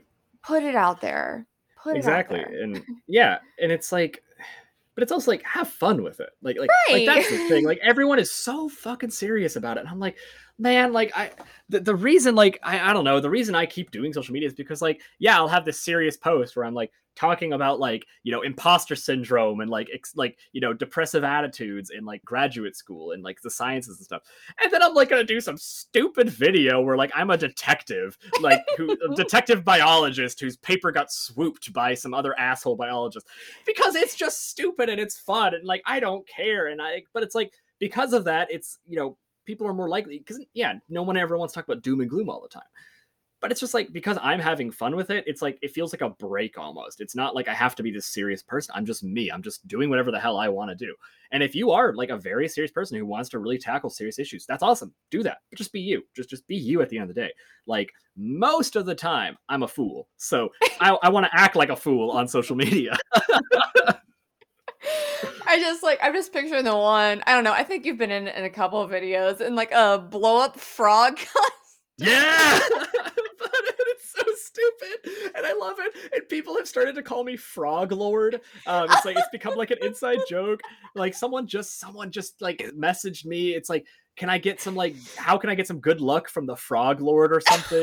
and I, it was something weird, and like I responded with like you know, bring me seven tadpoles and it shall be so. And it's like, what am I, you know, it's like what is this? This is so stupid. And that's when people are like, like you are making an impact. You are like a communicator, and I'm like, bro, I just put on an inflatable frog suit and dance like every couple months, and it's like, ah. like but I but I think that that's what makes it like an effective message as well. It's like, you know, again, showing that there's human beings behind the screen, that biologists are humans that do stupid things. Like I have so much random frog like paraphernalia and stuff. like everyone just sends me anything. Like I literally got a text from my roommate today, just like sending me some frog backpacks. And I was like, hell yeah, I want to get them. You know? And yeah, and like the silly one. I mean, we're talking about it right now. And Yeah. now someone who's listening might go on your profile to see this hilarious inflatable frog costume that you put on in some of your videos. Uh-huh. And they're like, oh my God, that's funny shit. I want to follow. And then now they're going to get your other content too. That might be a good call to action. That might be a greater concept to explore. That might be connecting. Because you've posted some stuff where I'm just like, man, that hit me. Mm. And and then we and then you and I even start chatting about it because I'll like tag you in a story and I'm like, oh my Right. God, like this hit me in the feels.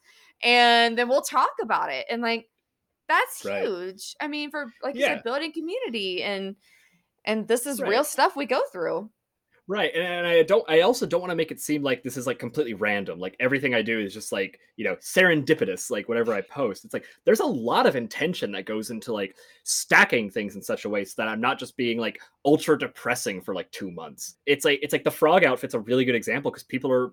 I get I'll get tagged for like a couple weeks after I post something with the frog. It's like you need to do this with the frog thing, and I'm like, yeah, but here's the deal, y'all. If I do it all the time, it won't be special. So like I Mm. like and I, I do it when I feel like everyone has forgotten about it. And I, but yeah, so it's like there's, there's a lot of intention in how I like stagger these things because to to a degree, I almost want it to be like you, you click on a video and you don't know how you're gonna feel yet. You don't know if you're gonna feel happy, you don't know if you're gonna feel sad, but that brings you in because you don't know because you don't know the vibe yet. You don't understand the emotion that's gonna go into it, and it's almost like a little surprise. And but you, you're gonna feel something, and that's what I want to capture with that. Um, I mean, yeah, usually you can tell from the thumbnail, but sometimes you can't. Sometimes it's like, ah, God. Yeah, like there, there's a lot of intention, but it's it's all again, it's little tricks that I learned along the way. This wasn't I spent you know six months in social media boot camp learning all of these tricks, and now I unleash them on the world. I'm like, no, this has been years of like, oh, this this color scheme works better. I'll start using it. Oh, using this type of video works really well, or this angle or this lighting works really well for that video. So I'll start doing it in my other ones, and then making my life easier. Like my my carousel posts, I have a template that I use in Canva. All I do now is I just copy and paste that template, and I have something I can work off of. And it's just you know I have the text in order. I know what color scheme I'm using. I know what the background's going to look like. it, it so it, making my life easier and making it more efficient to make whatever the hell I want to make. Like there is, I mean, yes, it's planned. There's a lot less planning than I think people like like I don't have anything planned right. I have I have like no reels in my draft. I have no carousels saved right now. Like I have nothing made for next week. But I'm gonna do that maybe tomorrow. I'm not sure. I'm going camping, so we'll see.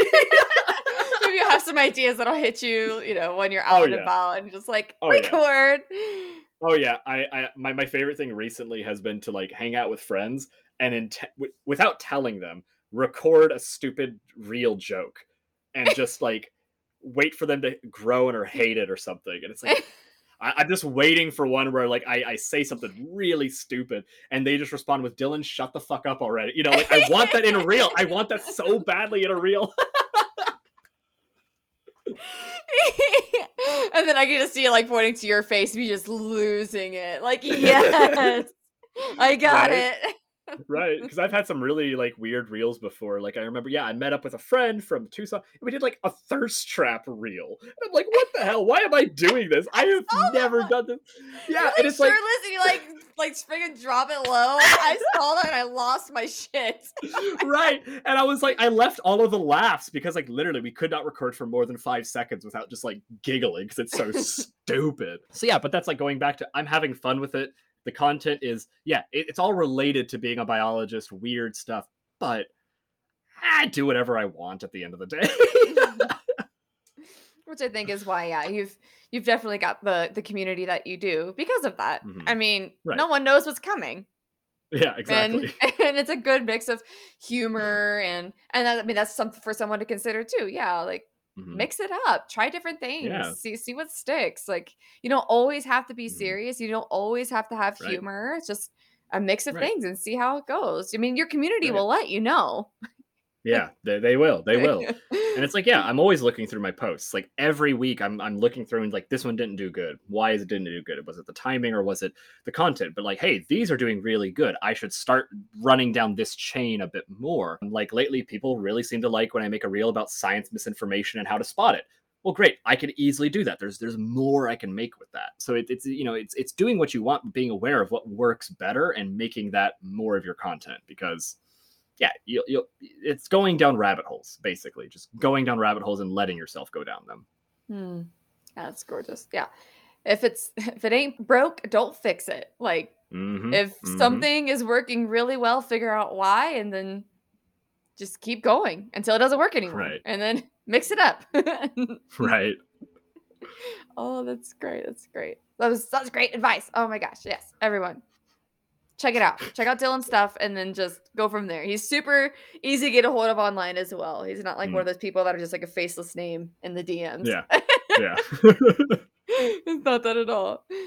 So so the transition, there's this one question that I absolutely love to dive in with everybody because again, this field isn't easy and we all go through a lot of stuff.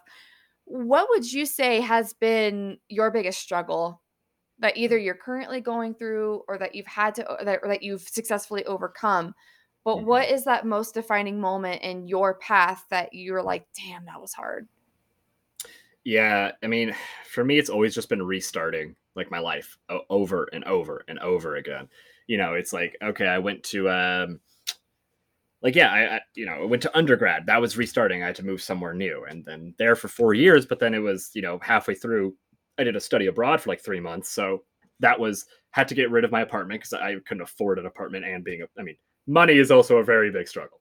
That that's definitely the undertone of all this. But uh, yeah, so I was restarting that and trying to figure out, okay, well, where am I going to keep all my stuff? Where am I going to do this? Blah blah blah blah blah. Then okay, cool, I finished that. Well, then I I left again. I went I went abroad for six months. That was a restarting of what was my life. And then I literally like you know I was living in Texas, went to Belize for six months. I like went from Belize. I visited I visited Canada for a couple weeks. Then I came back down to Texas for like four days just to pack up all my stuff and then drive out to California and start my life now in San Diego. And now I'm at the stage of like, well, I have like a year left or whatever, and I'm gonna have to restart my life again. Don't know where I'm gonna be. I don't know what I'm gonna do. And it's like, it is so exhausting to constantly be doing that. It's like, it's like, you know, good luck trying to start ha- like hold on to a relationship while you like it, it's so hard to like plan something with someone and be like i don't know where i'm going to be living in a year. Like Yeah. if i'm going to be on the east coast or the west coast it's it's like and I, i'm just getting really tired of that. I, i'm getting like really tired of it. And you know that that's you know you make sacrifices for whatever you're going to do in life. No, no matter what you will make a sacrifice at some level. But it's i'm at sort of at this like turning point. I'm like is this worth it to me? Because like right now I absolutely love living in San Diego. I seriously love this area. I would love to make it work where I'm living here, but like a PhD opportunity isn't here for me. It just just, just isn't here. So if I want to do that, I'd have to move. And that's kind of where I'm at. I'm definitely taking a year off though because I just Mm. need a year off. Like like graduate school during a pandemic, man, fuck that. Like I don't want to like I don't I don't want to just yeah, it's, it's like I just did that. Let me go back into some shit for like five years. No, Yeah, no. no. So yeah, so I, I'm kind of struggling with that a oh. lot, and also just like do I mean, of course, wrapped up into that, do I want to stay in academia because there are so many problems with it. It's like just there's so many issues, and it's something I'm not sure if I really want. One, if I need to be in it for what I want to do. It's like you know, if I follow this influencer creator path and sort of do my own research, because like the research I do now I don't need any permits for it. It's it's all data analysis. But I can so easily work with someplace. Like if I live in San Diego, I could volunteer with the museum and help them on their field research. Like I, I don't necessarily need the research to be my thing. I just need to be outside. I need to be doing something.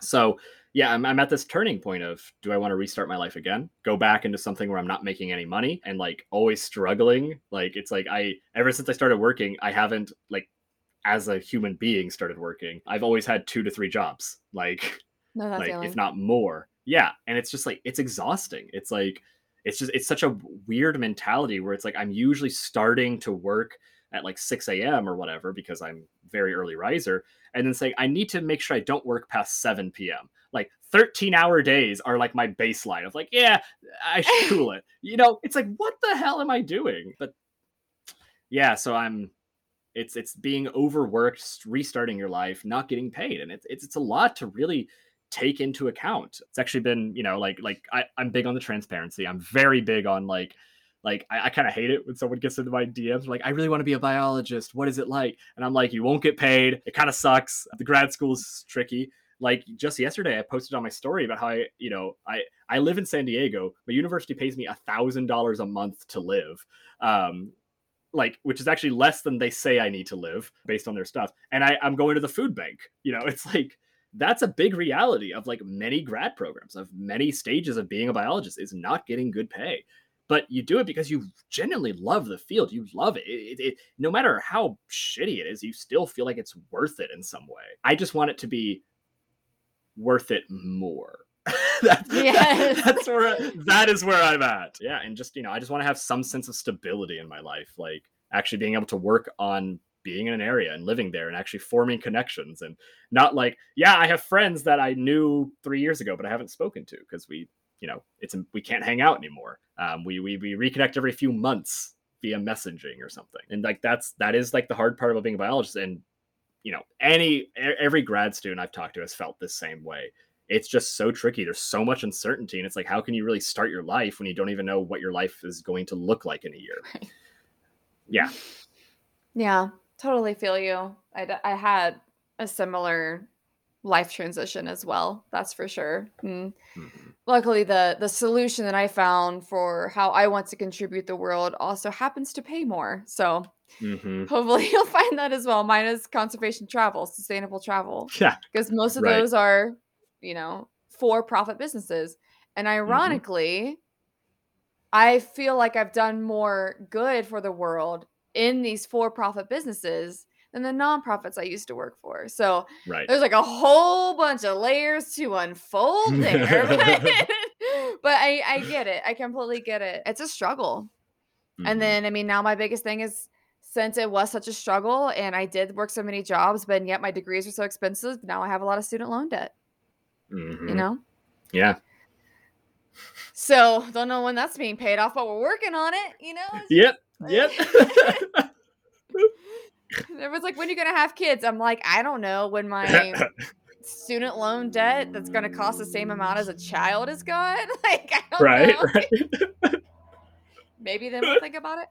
But yeah, no, I completely understand. And yeah, it's just being a biologist now and being in this field now, I think is just a little a little harder than what it used to be from yeah. everything that I've heard from previous generations. Oh, for sure. For sure. But, for sure. But that's okay. We'll make it through. Mm-hmm.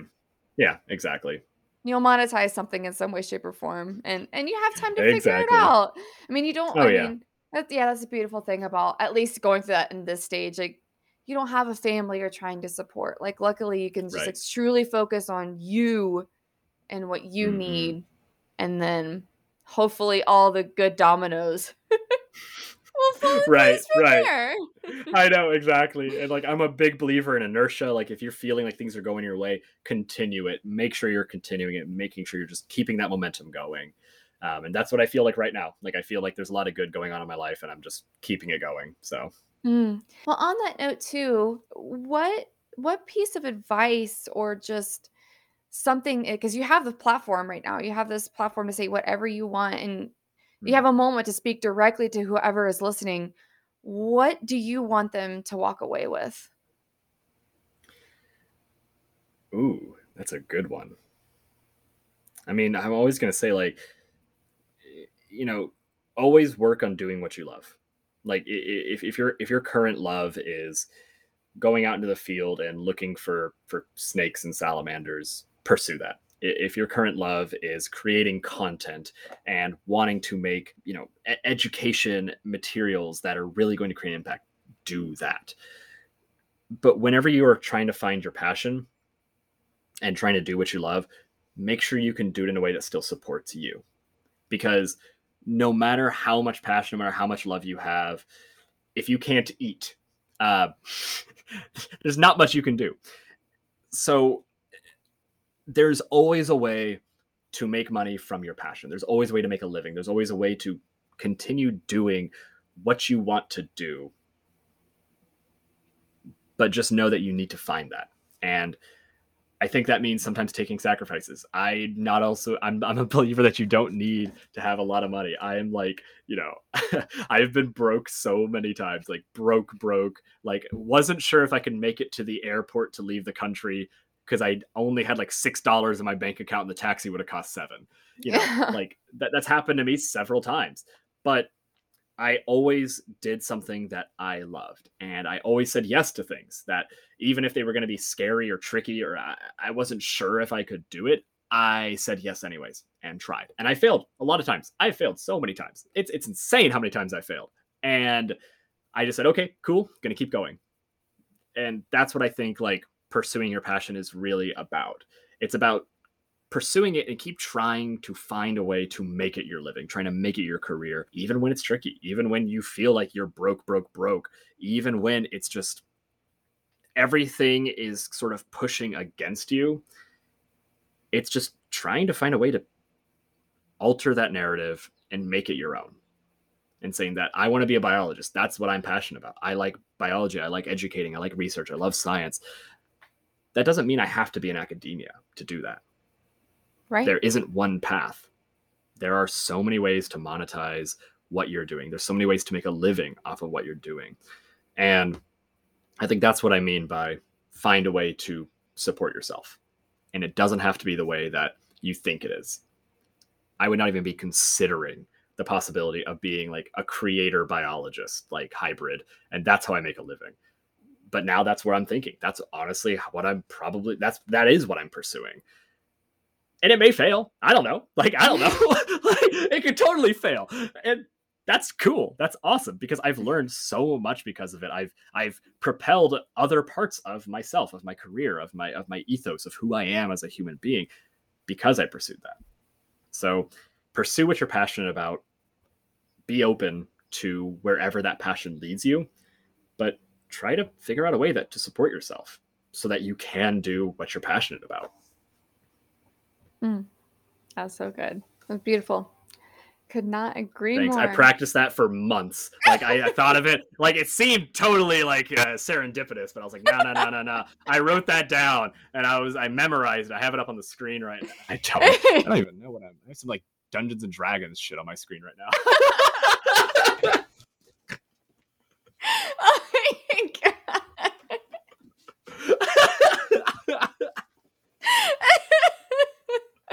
Dungeons and Dragons. Oh, good God. You're so much fun, too. so you've shared so much with me, and I am so grateful for all of this. And I know that you're going to make a great impact on so many people. And if somebody wants to get in contact with you, let's say that something you said really resonated, what is the best way?